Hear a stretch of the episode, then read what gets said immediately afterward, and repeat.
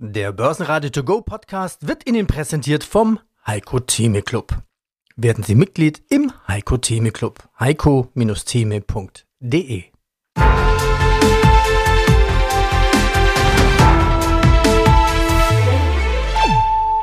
Börsenradio Network AG Marktbericht Freitag, 26. Januar. Einen wunderschönen guten Abend aus Dresden. Peter Heinrich und Andreas Groß sind nämlich wieder auf Tour und melden sich aus dem Kongresszentrum mit herrlichem Blick auf die Elbe. Wir werden wieder viele Stimmen und Stimmungen für Sie einfangen auf diesem ersten Börsentag des neuen Jahres. Und dann gibt es zum Beispiel ein Wiederhören mit Heiko Thieme, der gemeinsam mit Robert Halver von der Baderbank die sogenannte Closing Note sprechen wird. Und auch wenn das Jahr etwas holprig begonnen hat, wir haben Heikos Aussagen und Zuversicht nach wie vor im Ohr, dass die Kurse am Ende des Jahres höher stehen werden als jetzt zu Beginn. Und dieser Freitag gibt schon mal einen Vorgeschmack darauf. Der DAX legt nämlich weiter zu und Anleger schielen schon wieder auf die 17.000 Punkte. Auch am Freitag drehte der Markt nach anfänglicher Schwäche dann also wieder auf. Der DAX hat zwar den Sprung über sein jüngstes Rekordhoch um knapp 40 Punkte verpasst, ging letztendlich aber 0,3 Prozent höher ins Wochenende bei 16.961 Punkten. Das heißt, auf Wochensicht kommt der DAX auf ein Plus von etwa 2,5 Prozent. Der MDAX legt zu um 0,4 Prozent, Schlusskurs hier 26.174 Zähler. Schwache Exportsignale des IFO-Instituts blendet der Markt also eher aus. Auch die Kauflaune der Deutschen lässt wieder etwas nach. Dafür wird wieder mehr gespart. Gold am Freitag nahezu unverändert, Öl dagegen legt weiter zu. Laborausrüster Sartorius überrascht mit einem guten Ausblick, allerdings von sehr niedrigem Niveau. Trotzdem klettern Sartorius Aktien 10% und sind DAX-Spitzenwert. Bayer dagegen werden von der Bank of America als Underperformer gesehen und liegen auf der Verliererseite.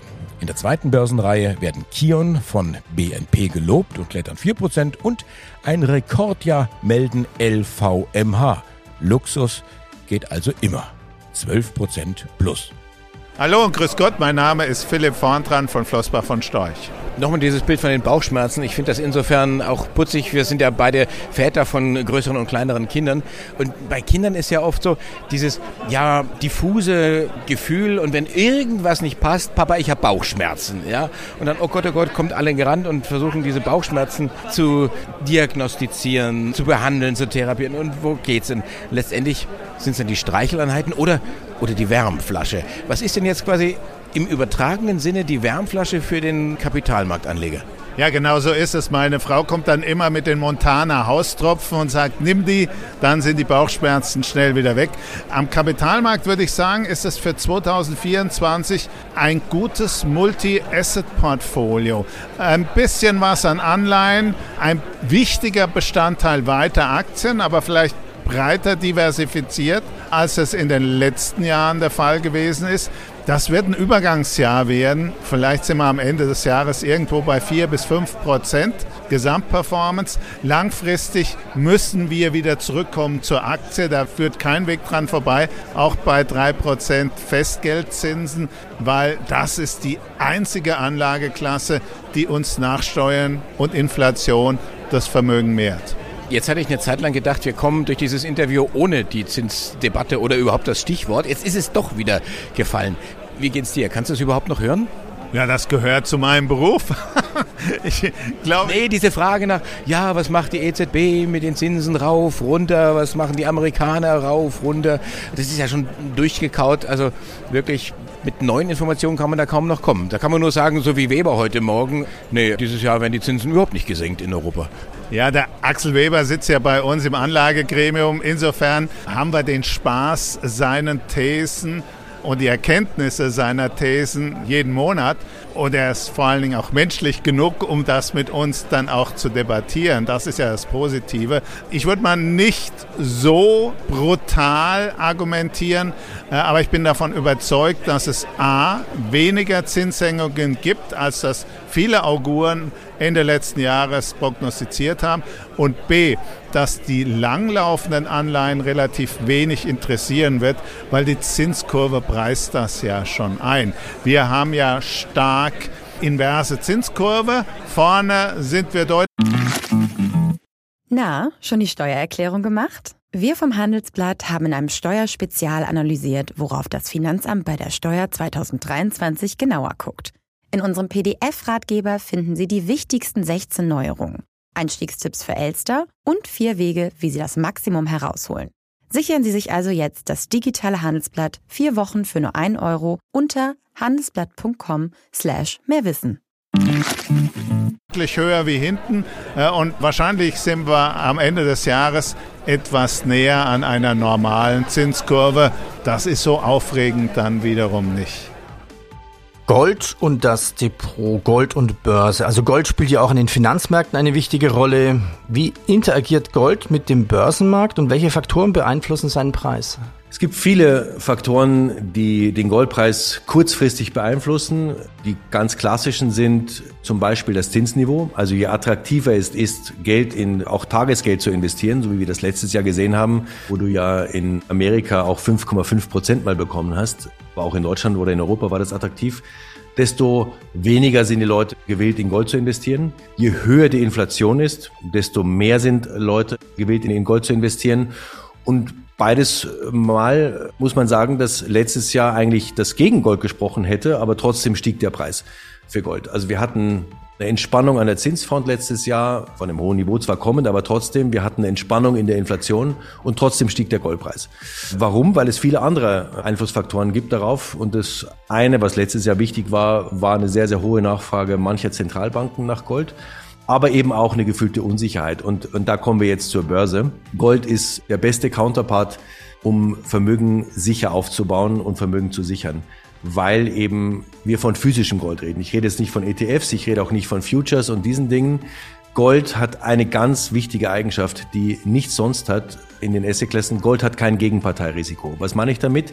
Wenn du heute eine Aktie kaufst, ist deine Investition gekoppelt an das Schicksal des Emittenten dieser Aktie. Also du kaufst jetzt, was weiß ich, BMW und sollte es BMW übermorgen nicht mehr geben, verlierst du auch diesen Wert. Das wird jetzt bei BMW nicht passieren, aber du weißt, was ich meine. Das gleiche passiert bei dem Future, das gleiche passiert bei dem ETF, das gleiche passiert auch bei dem Bitcoin, das gleiche kann dir überall passieren, bei Gold nicht. Wenn du einen Goldbarren kaufst, hast du kein Gegenparteirisiko, weil egal was passiert mit demjenigen, bei dem du es gekauft hast, mit dem Logo, das oben drauf steht, es ist und bleibt deins. Du kannst mit diesem Goldbarren direkt bezahlen, du kannst mit diesem Goldbarren zu jeder beliebigen Bank auf der Welt gehen und dir das in einer beliebigen Landeswährung auszählen lassen. Der Wert dieses Goldbarrens oder dieser Goldmünze hängt an keiner anderen Gegenpartei, die für dich ein Risiko darstellen könnte. Und deshalb ist Gold nicht besser als manche Aktien, das ganz bestimmt nicht, es ist einfach ganz anders. Und deshalb empfehlen wir auch unseren Anlegern in jedem Fall eine Position in Edelmetallen zu halten. Und das hängt jetzt einfach von der Risikoaversion des Anlegers ab. Aber auch wenn man sehr jung ist, empfehlen wir das und sagen wir mal so 10, 15 Prozent in Edelmetallen, in physischem Edelmetall, nicht in dem ETF. ETFs kann man auch haben, aber ich rede von physischem Edelmetall, sollte man in seinem Depot beimischen. Und dann wird man einfach eine sehr, sehr schöne, stabile Wertentwicklung sehen über die Jahre. Guten Tag, mein Name ist Gerd Hecker von der Steinbeiß und Hecker Vermögensverwaltung aus München. Man weiß nie genau, was passiert. Ist fast wie im Dschungelcamp, da weiß man auch nie, was passiert. Und alle Welt redet dann darüber. Aber zurück zum Thema. Small und Mid Caps haben sich schwer getan 2023. Jetzt sagen Sie, schaut mal unseren Fonds an, haben wir 20 Prozent plus gemacht. Wo soll jetzt das hinführen? Ich höre viele Stimmen, die sagen, 2024 starten diese Werte erst so richtig durch. Ja, die Situation ist jetzt natürlich so, dass viele Investoren großes Interesse an Small Cap Fonds haben. Allerdings muss man hier auch sehr differenziert vorgehen nach unserer Sicht, denn klar, es gibt verschiedene Philosophien und wenn Sie in diese sehr wachstumsorientierten Strategien investieren, dann kann es Ihnen wirklich passieren, dass viele dieser Unternehmen sich erstmal ihren hohen Bewertungen von der normalen Geschäftsentwicklung her anpassen müssen. Das heißt nicht, dass sie damit Geld verdienen können in den nächsten Monaten oder Jahren. Wir glauben eben, dass es ein ganz spezieller konservativer Ansatz ist, der da Erfolg bringt, nämlich indem sie wirklich nur starke Unterbewertungen kaufen. Das ist unsere feste Überzeugung. Und deswegen ist die Aussage, Small Caps sind per se günstig. Für uns ist sie nicht richtig. Wie gehen Sie denn dann äh, vor? Wie groß ist denn im Grunde genommen die Streuung, wenn Sie sagen, Sie investieren in sehr stark unterbewertete Titel? Das kann ja auch mal schief gehen oder geht vielleicht öfter mal schief. Wie ist denn so Ihr Erfahrungsschatz? Ich muss keine Ahnung, ein Drittel kann schiefgehen und ich bin trotzdem im Plus? Also wenn Sie einen guten Job in der Analyse machen, dann glaube ich schon, dass Sie zwischen 70 und 80 Prozent der Titel am Ende positiv gestalten können, dass Sie da wirklich Geld mit verdienen. Sie werden immer mal eine Situation haben, wo etwas Unvorhergesehenes passiert bei einem Unternehmen. Das ist vollkommen klar und gehört zum Investmentspiel dazu. Das ist eben Teil des, deswegen hat man ein Portfolio. Unser Portfolio ist, unterscheidet sich vielleicht von anderen. Wir sind extrem konzentriert. Wir können uns auch so aufstellen, weil der Fonds vom Volumen noch bei 47 Millionen liegt. Das ist noch sehr, sehr gut handelbar, kann alle Nischen ansteuern, aber wir wollen uns auf die besten Titel konzentrieren. Und wir gewichten auch die, die Titel mit dem besten Chance-Risikoprofil teilweise bis zu 10 Prozent, gehen an die maximale Grenze ran. Denn sonst würde sich die ganze Analysearbeit auch nicht lohnen, wenn man dann am Ende mit 1, 2 oder 2,5 Prozent investiert ist. Das macht keinen Sinn.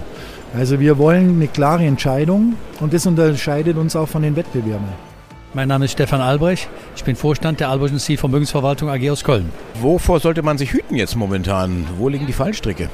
Wir beobachten mit etwas Sorge den ganzen Immobilienmarkt weil wir glauben schon, dass da ein paar Problemfelder sind, gerade wenn auch Unternehmen aufgrund der Situation mit Corona hat das angefangen, die Leute mehr ins Homeoffice gesetzt, Büroflächen werden weniger gebraucht, die ganzen Neuzulassungen oder die Baugenehmigungen werden entsprechend sehr zögerlich behandelt und das, was aus der Politik kommt, es ermüdet mich.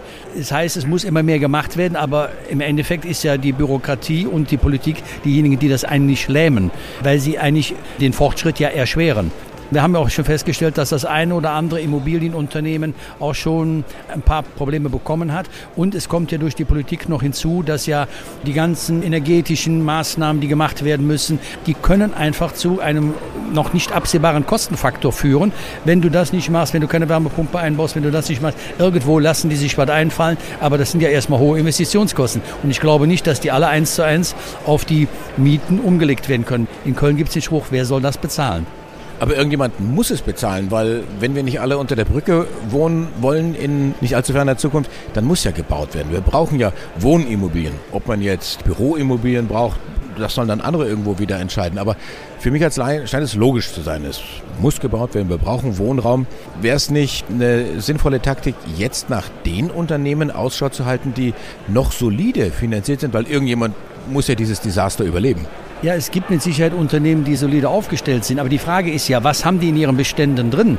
Welchen Sanierungsstau haben die da drin? Was müssen die machen? Was müssen die in der Zukunft aufwenden? Und das, was ich selber nicht greifen kann, was ich selber nicht kalkulieren kann, da muss ich ehrlich sagen, lasse ich auch für meine Kunden lieber die Finger weg und stelle mich da an die Seitenlinie. Es gibt genügend andere Assetbereiche, wo wir investieren können, wo wir auch denken, dass wir ausreichend Rendite erzielen können. Und ich muss mir ja dann nicht dieses zusätzliche, für mich nicht kalkulierbare Risiko reinkaufen, auch nicht bei meinen Kunden. Ich bin Andi Groß, die Stimme von Börsenradio. Ich wünsche Ihnen einen schönen Abend, ein tolles Wochenende. Auf Wiederhören bis Montag. Börsenradio Network AG. Marktbericht.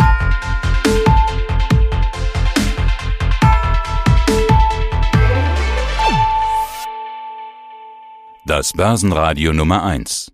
Börsenradio Network AG. Der Börsenradio To Go Podcast wurde Ihnen präsentiert vom Heiko Theme Club. Werden Sie Mitglied im Heiko Theme Club. heiko-theme.de